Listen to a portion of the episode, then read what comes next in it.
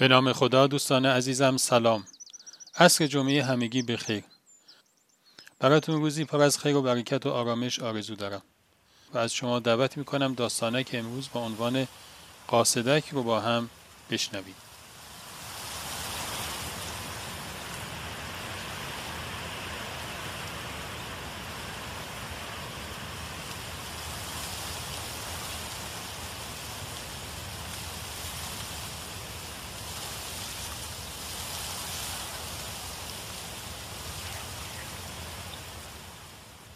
صبح بود و نسیم خودش رو به تن دشت می‌زد که اون رو بیدار کنه و خبر رسیدن بهار رو بهش برسونه.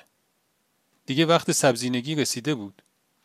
هر سال این قاصدک ها بودند که قبل از همه خبر رسیدن بهار رو میشنیدند. اون روز صبح هم قاصدک های دشت تا خبر رسیدن بهار رو از نسیم شنیدن خودشون رو به دستش سپردن که اونها رو با خودش ببره تا خبر رو به همه جا تا توی شهرها و روستاها هم برسونن. قاصدک های قصه ما هم مثل بقیه قاصدک های دشت توی هوا چرخ می زدند و به طرف خونه ای که نشون کرده بودند پیش می رفتن. زن صابخونه که داشت توی مزرعه کار می کرد یک آتیشی روشن کرده بود تا بچه های کوچیکش که داشتند دور برش بازی می کردن هر وقت سردشون شد از سرما به اون پناه ببرند. حالا هم همشون دور آتیش جمع شده بودند و چایی میخوردند و مادر در مورد بهار باهاشون صحبت می‌کرد. او می‌گفت که بهار که بشه قاصدک ها خبرش رو برامون میارند. می‌گفت که اونها خیلی عمرشون کوتاهه ولی خبرهای خوبی با خودشون دارن.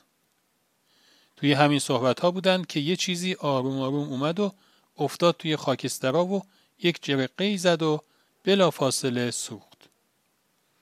اون یکی از قاصدک ها بود که خودش رو توی آتیش انداخت تا بچه ها بالای سر خودشون رو نگاه کنند.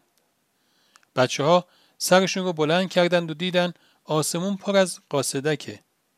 دیگه بچه ها روی پا بند نبودند. گرمای آتیش رو ول کرده بودند و گذاشته بودند دنبال قاصدک ها. خب دوستان همیشه همراه.